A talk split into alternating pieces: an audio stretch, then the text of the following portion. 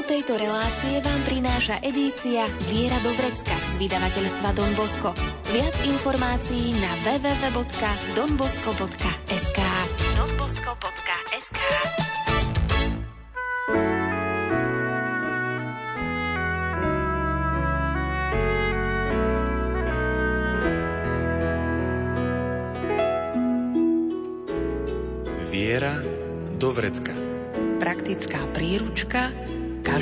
kresťana.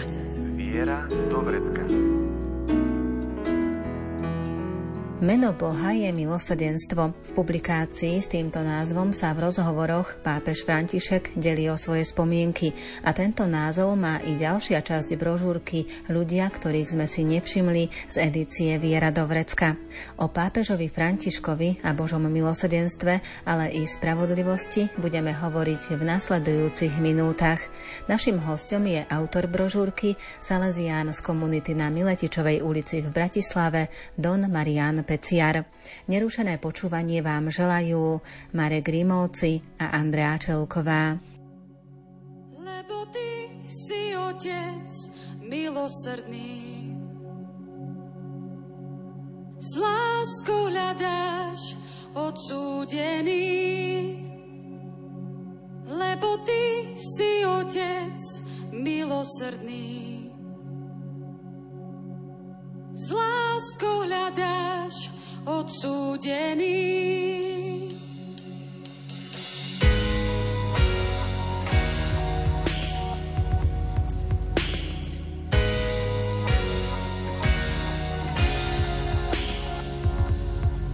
Znova nájdený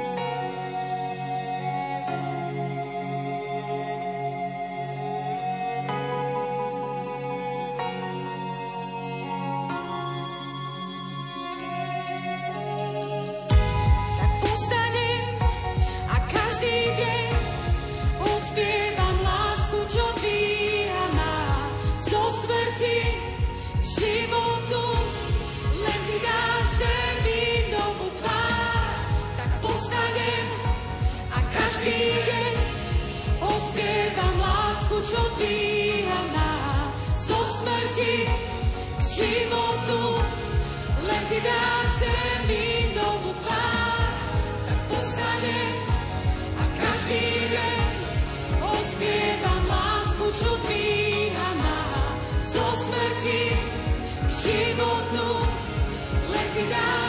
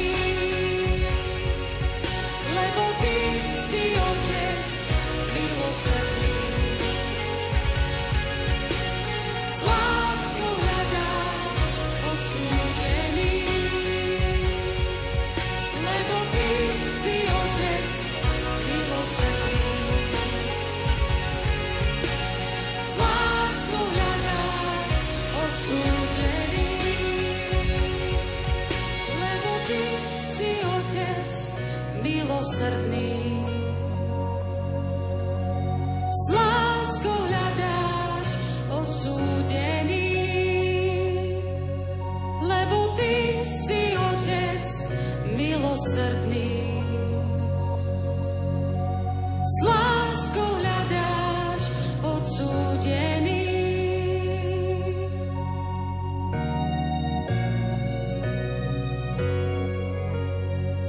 Budeme aj dnes pokračovať v téme brožúrky z edície Viera Dovrecka s názvom Ľudia, ktorých sme si nevšimli a dotkneme sa viacej milosrdenstva. Keď si pripomenieme rok 2016, tak, alebo záver roka 2015 a začiatok alebo tú väčšiu časť toho roka 2016, tak bol to rok milosrdenstva, ktorý vyhlásil svätý otec František a do toho obdobia vrátiť sa je už trošku také náročnejšie, lebo my máme za sebou už ťažšie obdobia a už si veľmi nepamätáme, čo bolo predtým, ale predsa len išlo o mimoriadný rok. Tak ako sme spomínali aj v predchádzajúcich častiach, tak pápež František pre mnohých z nás bol takou veľkou neznámou. Nepoznali sme jeho pastoračné pôsobenia, alebo to bol iba nejaký úzky kruh novinárov, alebo tých vatikanistov takzvaných, ktorí možno, že trošku ho mali niekde tak v merku, ako sa vraví, možno, že bolo známe, tie kulárne informácie tak vychádzajú niekedy na povrch, že teda koľko dostal hlasov v konkláve a napriek tomu, že sa o tom teda oficiálne nerozpráva, ale predsa len tí novinári majú také schopnosti a chápadla, že vedia vyzistiť rôzne informácie. Čiže pápež František nás tak na pokračovanie udivoval a doteraz aj udivuje tým svojim pastoračným prístupom. A zdá sa, že ako keby taký prvý, alebo jeden z prvých takých systematických projektov, ktorý ponúka pre celú církev, je vyhlásenie, úplne tak nečakane, vyhlásenie roku milosrdenstva. Väčšinou teda tie mimoriadne alebo jubilejné roky sú buď viazané na nejakú dôležitú udalosť dejín spásy, napríklad, že v tom 33. roku v každom storočí tí pápeži, alebo teda v posledných storočiach pápeži vyhlasovali mimoriadný jubilejný rok vykúpenia, alebo na prelome storočí a tisícročí, teraz máme teda, mali sme tu milosť prežiť ten 2000 rok. Očakáva sa teda v najbližšom období 2025 rok, čiže vlastne štvrť storočie. Ale týmto mimoriadným rokom milosrdenstva pápež tak ako keby veľmi prekvapila. Keď opäť tie novinárske otázky a že sa vie, že prečo vlastne, lebo Svetý Otec ako v tých oficiálnych dokumentoch, v tej búle, ktorou to vyhlásil ten Svetý rok, tak tam napíše také tie teologické dôvody alebo také tie slávnostné dôvody, že prečo to je tak. A keď sa opýtali, že teda, že odkiaľ prišiel ten nápad, že prečo práve rok milosrdenstva, tak som sa kde si dočítal, už ani teda presne si ten zdroj nepamätám, že to bol postreh nejakého latinskoamerického teologa, ktorý na nejakej konferencii alebo tak, vtedy sa ešte ani netušilo, že Bergoglio bude pápežom, že čo by dnes církev potrebovala. A tento teológ, ani meno som si nezapamätal, tak tento teológ vraví, že teda církev by potrebovala vyhlásiť rok milosrdenstva. A zdá sa, že Bergoglio si to zapamätal. A potom je taká veľmi zaujímavá tá jeho metodológia práce, alebo by som to nazval metodológia toho, ako sa z nápadu, z myšlienky stáva skutok. Že to, čo teda vieme o ňom, tak aj sám to on tak popisuje, že on nie je nejaký systematický teológ že v ňom veľmi silne tak vnímame a cítime to srdce pastiera. K tomuto teda aj pozbudzuje kňazov, aj takto má navnímanú tak veľmi pastoračne tú cirkevnú skúsenosť a skúsenosť viery. A sám o tom hovorí presne v takomto duchu, že teda ja ani neviem, že ma kde si niečo osloví napadne, potom je tam ten priestor na to, aby ten nápad tak ako si zvnútornil v modlitbe a často je to teda opakovaná modlitba alebo taká dlhšia modlitba a ako náhle má to potvrdené, že to nebol iba nejaký náhodný nápad, alebo že to nebolo iba z nejakého jeho egoizmu, alebo z nejakej povahy, alebo že to nebolo z nejakej skúsenosti, ale že má to prerozprávané s Pánom Bohom, tak odvtedy, keď zistí, že je to Boží nápad, tak tieto podnety sa potom dostávajú do pastoračnej praxe. A takto zjednodušene by sme mohli povedať, že toto je to rozlišovanie, ku ktorému nás tak veľmi silne pozýva ako taký skutočný syn svätého Ignáca z Loyoli v rámci tej jezuitskej tradície.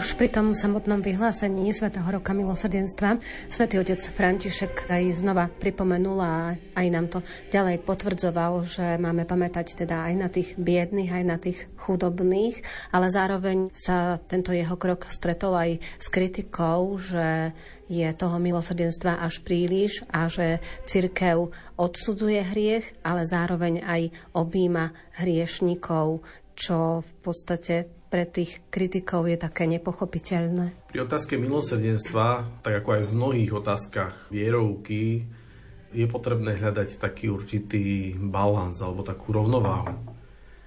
A treba povedať, že tá otázka alebo tá téma milosrdenstva, že to nie je niečo nové v cirkvi. Že teraz prišiel pápež František, tak ako, že pán Boh je milosrdný a doteraz sme to ako buď nevedeli, alebo sme to nepočiarkovali. Nie, že táto téma tu bola vždy prítomná, Dokonca tam som citoval aj Jana 23. Pavla 6., kde v zasadaniach druhého Vatikánskeho koncilu, v záverečných dokumentoch, že to máme nie že raz spomenuté, ale že viackrát je to spomenuté, ale naozaj, že ten rozmer milosrdenstva sa tu tak veľmi silne žil a žije. To isté vidíme aj v príbehu Jana Pavla II. Že to prepojenie sestry Faustíny, Božieho milosrdenstva, denníčka sestry Faustíny a potom to, že Jan Pavol II naberá odvahu a vyhlasuje nedelu Božieho milosrdenstva pre celú církev. Že toto tu je tiež ako keby taký ďalší veľký kameň do mozaiky toho, že dnešný človek, človek konca 20. storočia, potom ako sme si prežili všetky tie hrôzy, krízy, svetové vojny a človek 21. storočia, že potrebuje mať navnímaného Boha práve cez rozmer milosrdenstva. A toto je to, čo pápež František tak akože odpovedá tým svojim kritikom, že, že to nie je, že by sme teraz akože chceli poprieť to, že pán Boh je stvoriteľ, že pán Boh je spravodlivý sudca. Tých atribútov pán Boh má naozaj že veľmi, veľmi veľa, ale že s pohľadom na dnešného človeka, s pohľadom na dnešné ľudstvo, ktoré je utrápené, umárané, vidíme to, že veľmi veľa ľudí sa trápi práve kvôli vzťahovým problémom, kde teda častokrát sa nejaké tie konflikty, nepochopenia sa zakončia slovami, že no, to je na vine komunikácia, že sa málo komunikuje. A do tohto prichádza pápež, ktorý nevraví, že teda, že mali by ste viacej komunikovať. A tým sa vyriešia vaše problémy. Nie, nie, nie. Že vnímajme to, že Boh je skutočne ten, ktorý je milosrdný otec. Vnímajme to, že Boh je tu ako ten, ktorý to svoje milosrdenstvo zjavil človeku. A teda je to ako keby taká odpoveď trošku naokolo, ale mne osobne sa na tom veľmi ráta a páči to, že práve tento pohľad na Boha je ten, ktorému dnešný človek rozumie. A preto teda vlastne je to aj taká rýchla odpoveď na tých kritikov, ktorí si to teda tak nejako predstavujú, no, že teraz príliš veľa milosrdenstva nie príliš veľa milosrdenstva, lebo v samotnej podstate Boha je to, že je milosrdný otec. A naozaj, že toto sa potom stalo aj takým určitým sloganom aj vďaka tej knižočke rozhovorov, ktorá vznikla s pápežom Františkom, že meno Boha je milosrdenstvo. A musíme si zároveň všimnúť aj ďalší rozmer, že nielen každý jeden z nás, ale takisto aj samotný pápež potrebuje Božie milosrdenstvo. Je veľmi také dojemné, veď teda každému to tak ako si aj implicitne alebo aj tak logicky z toho vyplýva, že Svetý Otec chodí takisto na Svetú spoveď, ako chodíme na Svetú spoveď aj my sami a ako ju potrebujeme vo svojom živote viery. Ale to, že to Svetý Otec ukáže, že to nerobí kde si vo svojom úvodzovkách voľnom čase a má tam teda toho svojho spovedníka, ku ktorému pravidelne chodí na Svetú spoveď, ale že napríklad pri tej penitenciálnej liturgii, kedy aj pápež je k dispozícii v Bazílike svätého Petra počas postného obdobia, aby spovedal ľudí a spolu s ním aj teda ďalší kňazi a kardináli. A on je ten prvý, ktorý sa ide vyspovedať k náhodnému kňazovi v tej bazilike tak toto je tak úplne jednoznačne, čo pán Ježiš hovorí. Ja som vám dal príklad, že robte aj vy. A že to niekedy môžeme hodiny rozprávať o tom, aké je dôležité ísť na svetú spoveď, aké to je potrebné a tak ďalej. A niekedy stačí jednoduché gesto, také veľmi ľudské, také veľmi normálne. A každému je to jasné, že teda aj pápež chodí na spoveď. Ale tá otázka smerovala k tomu, že teda pápež potrebuje milosrdenstvo a toto je aj trošku taká ako keby pasca aspoň ja to mám tak navnímané, pre niektorých veriacich na Slovensku, že my častokrát môžeme mať ten rozmer milosrdenstva zúžený na to, že to Božie milosrdenstvo sa týka svetej spovede a odpustenia hriechov a prípadne sa to ešte týka toho rozmeru milosrdenstva, ktorý šíri sestra Faustína, alebo ktorej to bolo dané tak do vena a ktoré aj na Slovensku našlo také pomerne silné pochopenie, takú silnú ozvenu, že sme si zvykli sa modliť korunku k Božiemu milosrdenstvu, že mnohé kaplnky alebo aj niektoré chrámy sú v tomto smere zasvetené Božiemu milosrdenstvu, že cítime aj tú možnosť, že Krakov nie je tak ďaleko, cítime, že môžeme ísť na púť aj konkrétne z Radiom Lumen na púť k Božiemu milosrdenstvu. Takže v tomto smere je nám to takéto blízke a pápež s tou svojou latinskoamerickou citlivosťou tak to milosrdenstvo rozširuje aj, my by sme povedali, na ten taký sociálny rozmer alebo na takú tú praktickú časť milosrdenstva. A pritom my ako keby si potrebujeme v tom spraviť takú určitú syntézu, že, že to nie je buď jedno alebo druhé, ale že keď sa povie, že teda, že meno Boha je milosrdenstvo, tak to musí byť ruka v ruke. Že mnohí mladí ľudia, s ktorými sa teda aj ja osobne stretávam, alebo ktorí, s ktorými sa stretávajú spolubratia, tak hovoria práve toto, že ja mnohé veci v cirkvi nemusím, že sú takí, že si vyberajú, ale to, že niektorí kňazi sa venujú sociálnym dielam, že pápež František je na, tú, na túto tému citlivý, tak práve kvôli tomuto sú ochotní im veriť. A toto je možno aj tým momentom, takým rozhodujúcim, že, že áno, že dnes na to, aby ľudia uverili v Pána Boha, tak potrebujú vidieť viacej svetkov toho živého Boha ako nejakých múdrych teológov alebo výrečných kazateľov. To, tak, oni tak dotvárajú tú mozaiku. Ale že dnes človek nielen od kňazov, od biskupov, ale aj od politikov, od vedúcich v práci, od nejakých televíznych postavičiek, od športovcov očakáva výkon, očakáva to, že ukáž mi to, ako sa to robí a nehovorí iba o tom. A v tomto smere to aj my to máme tiež v takej akože dlhej tradícii, už apoštoli vo svojich listoch hovoria, že teda viera bez skutkov je mŕtva. Len ako si, možno, že v niektorých storočiach sme na to tak ako keby pozabudli, alebo je ľahšie o tom rozprávať, ako to konať, ale v konečnom dôsledku dnes sa zdá, že jediná tá cesta, alebo jedna z takých veľmi dôležitých ciest svedectva o viere o Pánu Bohu, bude práve tá cesta tej konkrétnej lásky ku konkrétnemu blížnemu a toto dneska človeku rezonuje.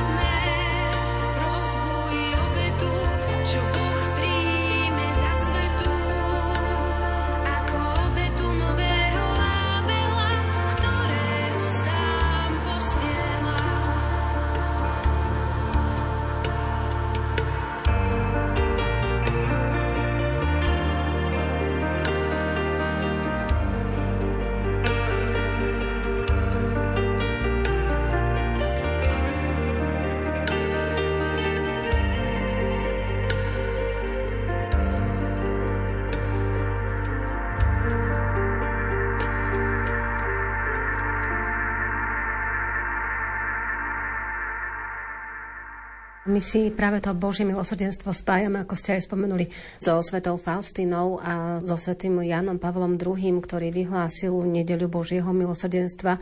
A samozrejme aj tým, že bol Poliak, Krakov mu bol veľmi blízky, tak aj v nás to tak evokuje, že práve tieto dve osobnosti sú späté s Božím milosrdenstvom, ale môžeme taký silný alebo také najsilnejšie posolstvo vidieť aj u pápeža Františka, že práve aj on sa snaží tým najsilnejším posolstvom zdôrazniť a vyzdvihnúť práve to Božie milosrdenstvo?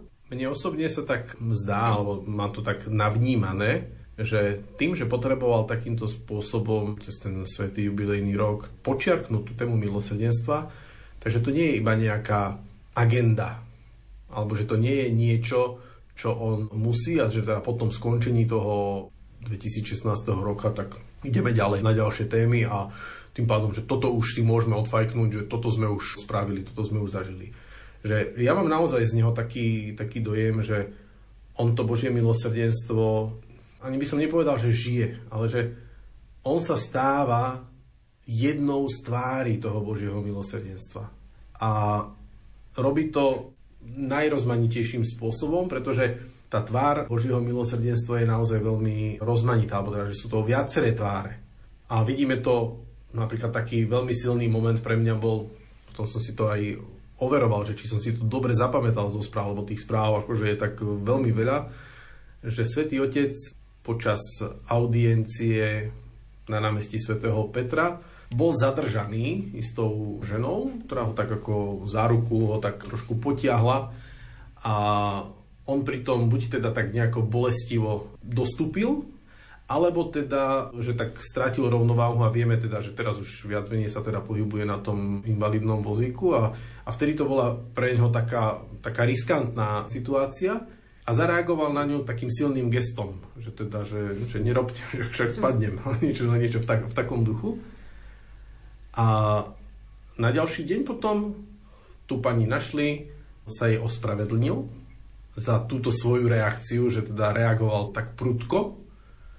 A teda hovorím, vieme si predstaviť, že ho to možno mohlo aj bolieť, alebo mohlo to byť, mohlo to byť riskantné, ale pri tejto situácii, takej veľmi jednoduchej, ktorá síce samozrejme, že sa dostala aj do novín, že to nie ušlo tej pozornosti, aj nejaké kratučké videjka z toho boli, ale ja som si z tejto situácie odnesol iba jedno také základné posolstvo, že pápež je naozaj ten, ktorý to Božie milosrdenstvo žije a ho rozdáva. A napriek tomu, že možno, že nie je bezchybný alebo že sám to vnímal ako nejakú svoju chybu, tak vie sa s tým tak veľmi bezprostredne vyrovnať. A ak by človek nemal zažité, ak by nemal odžité to Božie milosrdenstvo na svojej osobnej skúsenosti, tak by nebol schopný takéhoto gesta. Lebo už tá nejaká pozícia, alebo ten nejaký rozmer, až na čo, však to bolo iba, to bolo iba pár sekúnd. Nie, že, že vedel si to dohľadať, hovorí to o tom, že si ten deň analýzuje, že to svedomie si spýtuje a že, že naozaj, že prechádza si tie udalosti s Pánom Bohom. V konečnom dôsledku my žijeme trošku tiež v takej, v takej mentalite, kde častokrát napríklad aj vo verejnom živote počujeme, že teda keď niekto spravil chybu, tak trikrát a dosť. Ale toto nie je kresťanská logika. Toto nie je logika Božieho milosrdenstva. Určite, že ak je to napríklad kradnutie alebo ak to je nejaká nepoctivosť, tak voči tomu potrebujeme vedieť vyvodiť aj právne alebo aj iné dôsledky, že to teraz nechceme maskovať nejakých podvodníkov a zlodejov, ale v konečnom dôsledku ten princíp, ktorý tak akože veľmi pekne a tak lákavo znie, tak on vôbec nie je kresťanský. Musí byť poriadok, musia sa veci dodržiavať, preto to chcem tak akože vyrovnať alebo držať to v takej rovnováhe, ale že kresťan nikdy nemôže povedať trikrát a dosť lebo v Evangeliu máme jasne napísané, že koľkokrát mám odpustiť svojmu bratovi. A tá odpoveď je, že teda do nekonečna. A nie preto, že by sme boli naivní alebo hlupučky. Vieme si tú spravodlivosť vyžiadať, vieme si vyžiadať dodržiavanie zákonov alebo dohôd, ale vždy je to s tým láskavým slovom, vždy je to s tým, že ten človek nádej v mojich očiach nikdy nestratí a vždy je to s tým a s tou motiváciou, že robím to preto tak, aj keď mi to môže byť niekedy tak ľudsky protivné. Robím to preto tak, lebo môj Boh mi takto ukázal. Takýto príklad mi dal.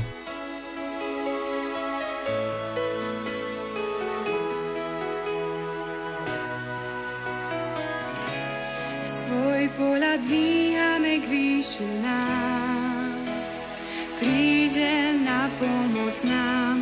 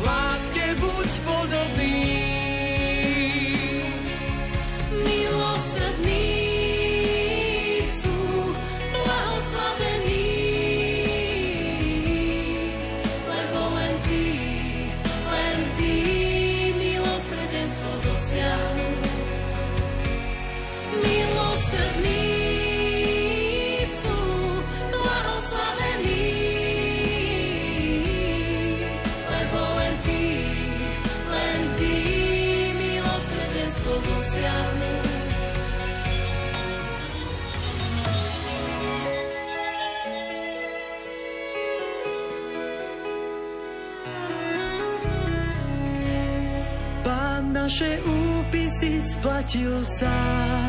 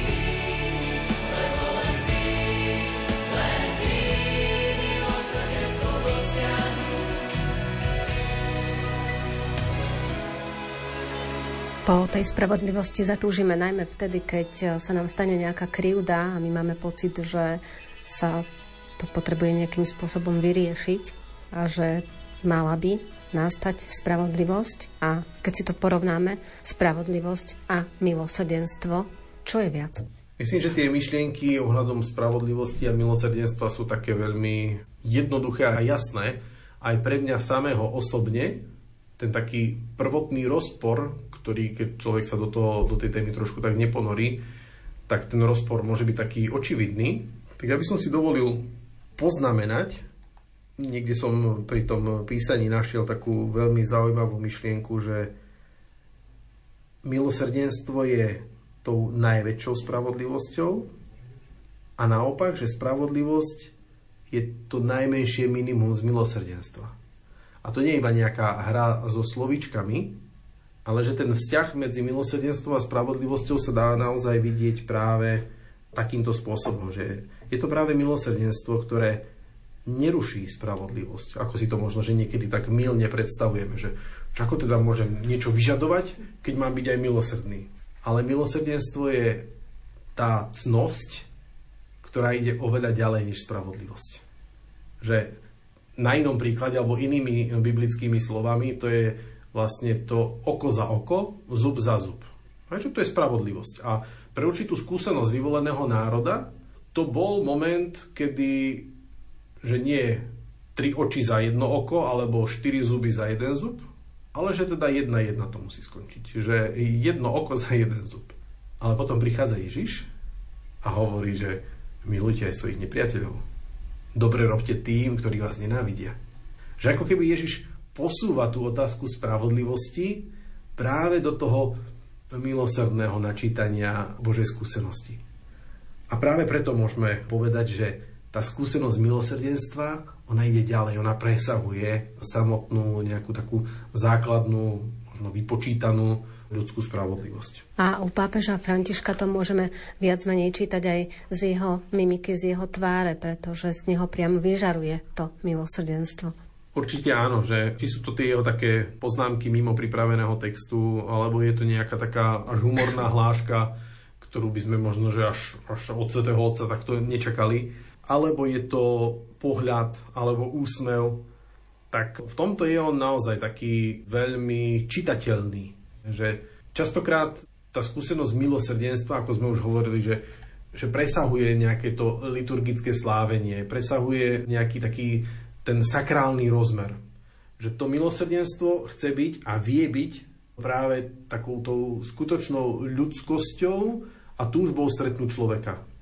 A toto sa dá robiť aj tou neverbálnou komunikáciou, ako to vidíme na pápežovi Františkovi. Toto sa dá robiť aj mimo oficiálneho protokolu. To je, keď je človek niečoho plný, v tomto prípade konkrétne tej skúsenosti s milosrdným Bohom, tak vtedy ten zážitok ľudí, ktorí sa s ním stretnú, stretávajú, tak je práve to, že ako by sme stretli samého milosrdného Boha.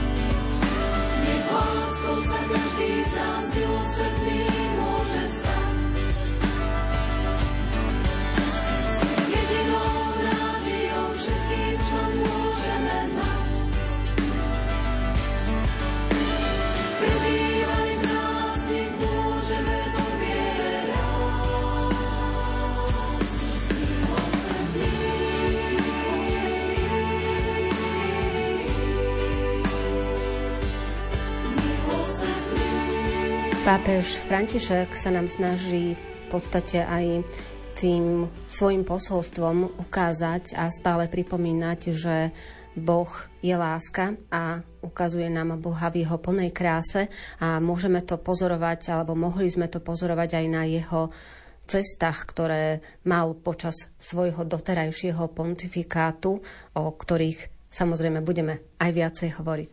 Určite áno, že tento rozmer to, že meno Boha je milosrdenstvo a že dnešný človek tomu milosrdnému prístupu rozumie oveľa viacej než nejakému takému vyžadovačnému alebo nejakému takému príliš moralistickému prístupu, tak to nevraví iba to, že si teraz z tej evaníliovej šírky a, a z toho evaníliového posolstva vyberáme iba to, čo sa nám páči, ale že toto vlastne znamená, že aj u papeža Františka je prítomná tá túžba zjavovať Boha v plnej jeho kráse. Že ak by sme to nerobili takto, tak by sme ho nejakým spôsobom redukovali na nejakú časť, ktorá síce by bola pravdivá, ale by to nebol celý Boh. Že Boh sa nám takto nezjavil. On sa nám zjavil v celej kráse. A v plnosti sa nám zjavuje v podobe Ježiša Krista, alebo v tvári Ježiša Krista. A otázkou, alebo otázky, ktoré som si aj ja v tomto zmysle kládol, že určite, že ako to pápež František robí, tak je to také veľmi príťažlivé a by som povedal, že až také pôsobivé. Že dokáže to vyvolať takú veľmi silnú pozitívnu emóciu, dokáže to vyvolať záujem aj u neveriacich ľudí, ako častokrát vidíme. Že toto je nielen čaro jeho osobnosti, alebo to nie je nejaká jeho charizma, ale že to je skutočne zážitok Boha, ktorý on prenáša a transformuje a prináša ho tam, kde je. Že častokrát je to teda vo Vatikáne, na tých stretnutiach, kam ľudia za ním prichádzajú. Ale potom napríklad mňa veľmi zaujalo to gesto otvorenia Svetého roku milosedenstva, tou takou symbolickou alebo reálno symbolickou bránou v Stredoafrickej republike v meste Bangui, o ktorom aj teda novinári vravia, že to je najchudobnejšie miesto chudobných ľudí. A že on má potrebu práve takto symbolicky navštíviť to sužovanú aj vojnami, aj, aj inými nešťastiami krajinu srdci Afriky a odtiaľ otvoriť ten rok milosrdenstva. Že ako keby mal potrebu povedať, že áno, že tá dobrá novina o tom, že Boh je milosrdenstvo a každého chce stretnúť vo svojom milosrdenstve, tak to nie je, že iba vy sa musíte dostať do Vatikánu, aby ste prešli tou svetou bránou, však je to veľmi záslužná vec, aj s odpustkami spojená a tak ďalej. Ale týmto gestom, že pápež ide a navštevuje jednu z periférií a tam robí to gesto, ktoré mohol spokojne spraviť vo Vatikáne, tak práve toto gesto dáva nádej a dáva zažiť toho milosrdného Boha na všetkých perifériách.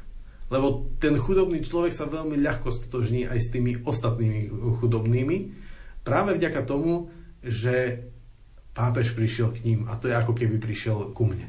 Čiže v tomto duchu to je o chudobných. To isté môžu cítiť napríklad pristahovalci, keď hádže do vody veniec pri ostrove Lampedusa, aby si uctil pamiatku tých utečencov, migrantov, ktorí utekajú z Afriky do Európy.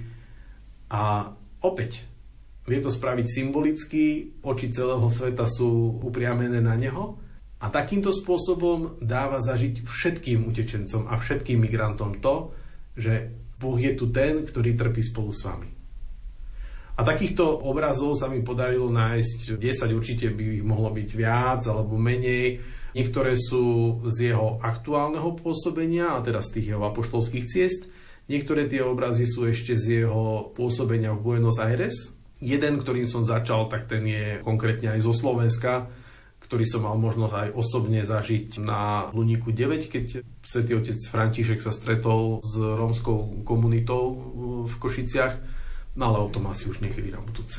Áno, presne tak, ale ešte jednu vec by sme mohli tak zdôrazniť, lebo v tomto všetkom, čo ste aj teraz spomenuli a aj čo sme hovorili ešte predtým o tom Božom milosrdenstve, môžeme skrze pápeža Františka vnímať aj to, že tým, že je Boh milosrdný k nám, tak my by sme mali byť milosrdní k tým svojim blížnym a mali by sme byť milosrdní najmä k tým ľuďom, ktorí sú biední a aj k tým, ktorí sú naši, ak by sme mohli povedať, nepriatelia, alebo s ktorými si nerozumieme, na ktorých sa hneváme. Práve k ním by sme mali byť ešte milosrdnejší ako k tým svojim blízkym. Možno, že sme viacerí takí zvyknutí na to, že sme vyrastli alebo vyrastáme, žijeme na Slovensku, ktoré je také pomerne jednoliaté. Aj teda z pohľadu náboženstva, aj z pohľadu národnosti. A práve vidíme to, že buď tá mladšia generácia, keď ide do sveta, alebo aj sami na Slovensku to tak vnímame, že byť nejakým iným alebo odlišným, alebo tak vytrčať z radu, že to nie je také jednoduché. A to máme hlavne teda od tých ľudí, ktorí sa cítia byť v menšine. A častokrát to nemusí byť o tom, že by sme potrebovali schváľovať alebo neschváľovať ich konanie, ich zmýšľanie alebo tak. Mne osobne veľmi pomáha to, že dokážem sa na týchto ľudí pozrieť tak, ako sa na nich pozera sám nebeský Otec. Že keď pri Svetej Omši hovorím ľuďom, že tak teraz ako jedna veľká rodina sa modlíme tak, ako nás to naučil Pán Ježiš, Otče náš, ktorý si na nebesiach. Takže je to naozaj tak, alebo teda, že mám niekoho tak vyarendovaného mimo tej veľkej rodiny, že ak naozaj veríme, že Boh je otcom všetkých, ktorých stvoril a povolal k životu, tak no ja nemôžem byť jeho správnym alebo dobrým služobníkom, ak by som niekoho vylúčoval. Určite nebudem, hovorím, schváľovať všetky jeho konania, myšlienky, so všetkými jeho slovami a názormi vôbec nemusím súhlasiť, ale ten základný rozmer ľudského prijatia, ľudskej dôstojnosti, tento je veľmi taký dôležitý na to, aby sme hoci koho nevylučovali spomedzi takého pomyselného stredu, lebo no, kto sme my, aby sme mohli ten pomyselný kruh nakresliť, že teda tu vnútri sme my správni, my vyvolení a mimo tohto kruhu ste vy, ktorí teda nepatríte úplne do toho kruhu. Toto sme už dávno v cirkvi prešli a sme to tak ako keby vytesnili, že boli skúsenosti, kedy napríklad v istých obdobiach samovrahov nepochovávali ani na cintoríne, alebo úplne, že až pod plotom, alebo až za plotom. A dnes napríklad na otázku toho, že kde a akým spôsobom je to s ľuďmi, ktorí si siahli na, na život, tak práve v mene toho Božieho milosrdenstva nikto z nás dokonca nevie povedať, že ako to s tými ľuďmi dopadlo a že či naozaj v tých posledných sekundách života nedostali milosť obrátenia, nedostali milosť toho, že sa obrátili na, na Pána Boha, alebo že im túto milosť niekto vyprosil. Že aj v tomto sme si v cirkvi prešli určitým takým vývojom, ktorý dnes sa môže niektorým zdať, že oh, tak vy ste raz hovorili tak, raz hovoríte tak, ale je to skôr ten vývoj, kedy vnímame, že áno, že možno, že dnes potrebujeme tú tvár milosrdného Boha navnímať ešte oveľa viac ako pred niekoľkými storočiami.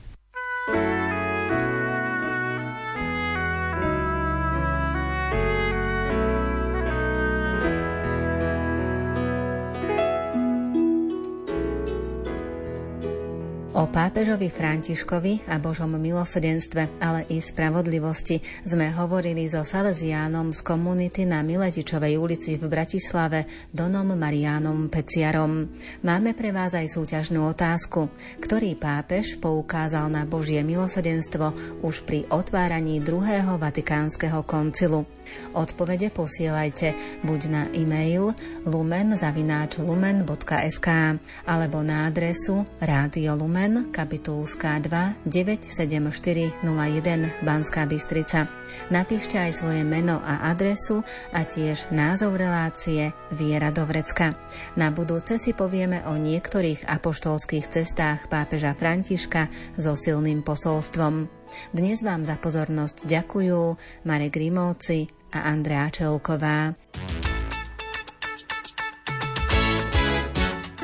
Tému tejto relácie nájdete v edícii Viera do Vrecka z vydavateľstva Don Bosco. Viac informácií na www.donbosco.sk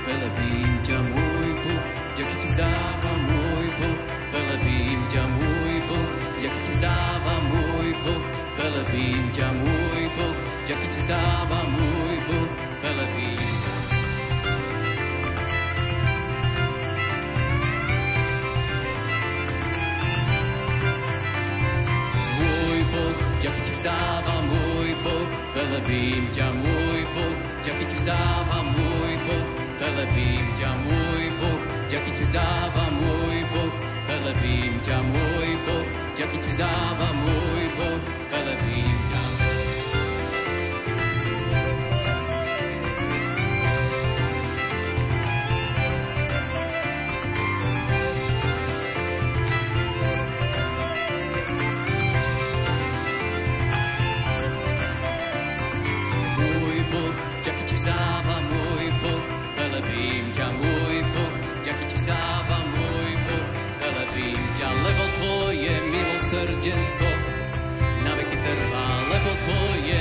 milosrdenstvo je večné, lebo tvoje milosrdenstvo na veky trvá, lebo tvoje milosrdenstvo je večné.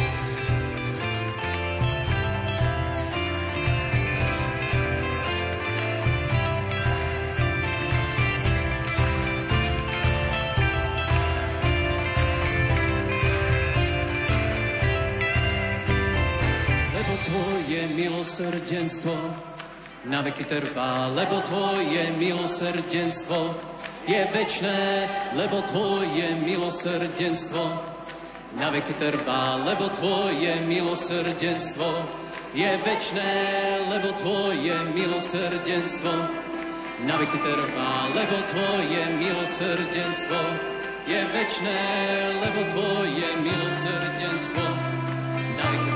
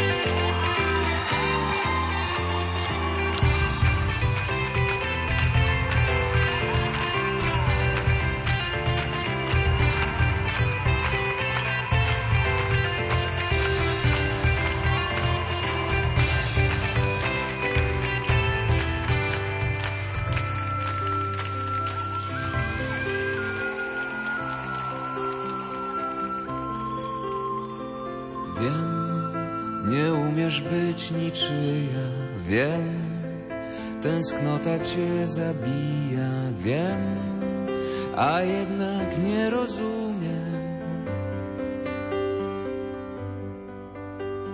Chcę rozpalić tu ognisko, chcę być z tobą bardzo blisko, chcę, a jednak wciąż nie umiem.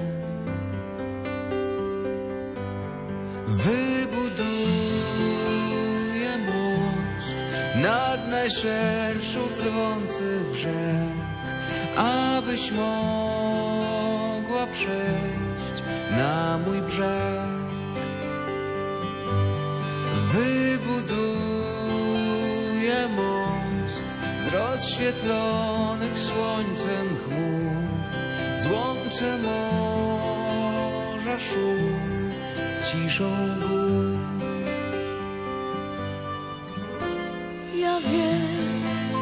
Zostać nie chcesz niczyj, wiem. Twoja tęsknota krzyczy, wiem. A jednak mi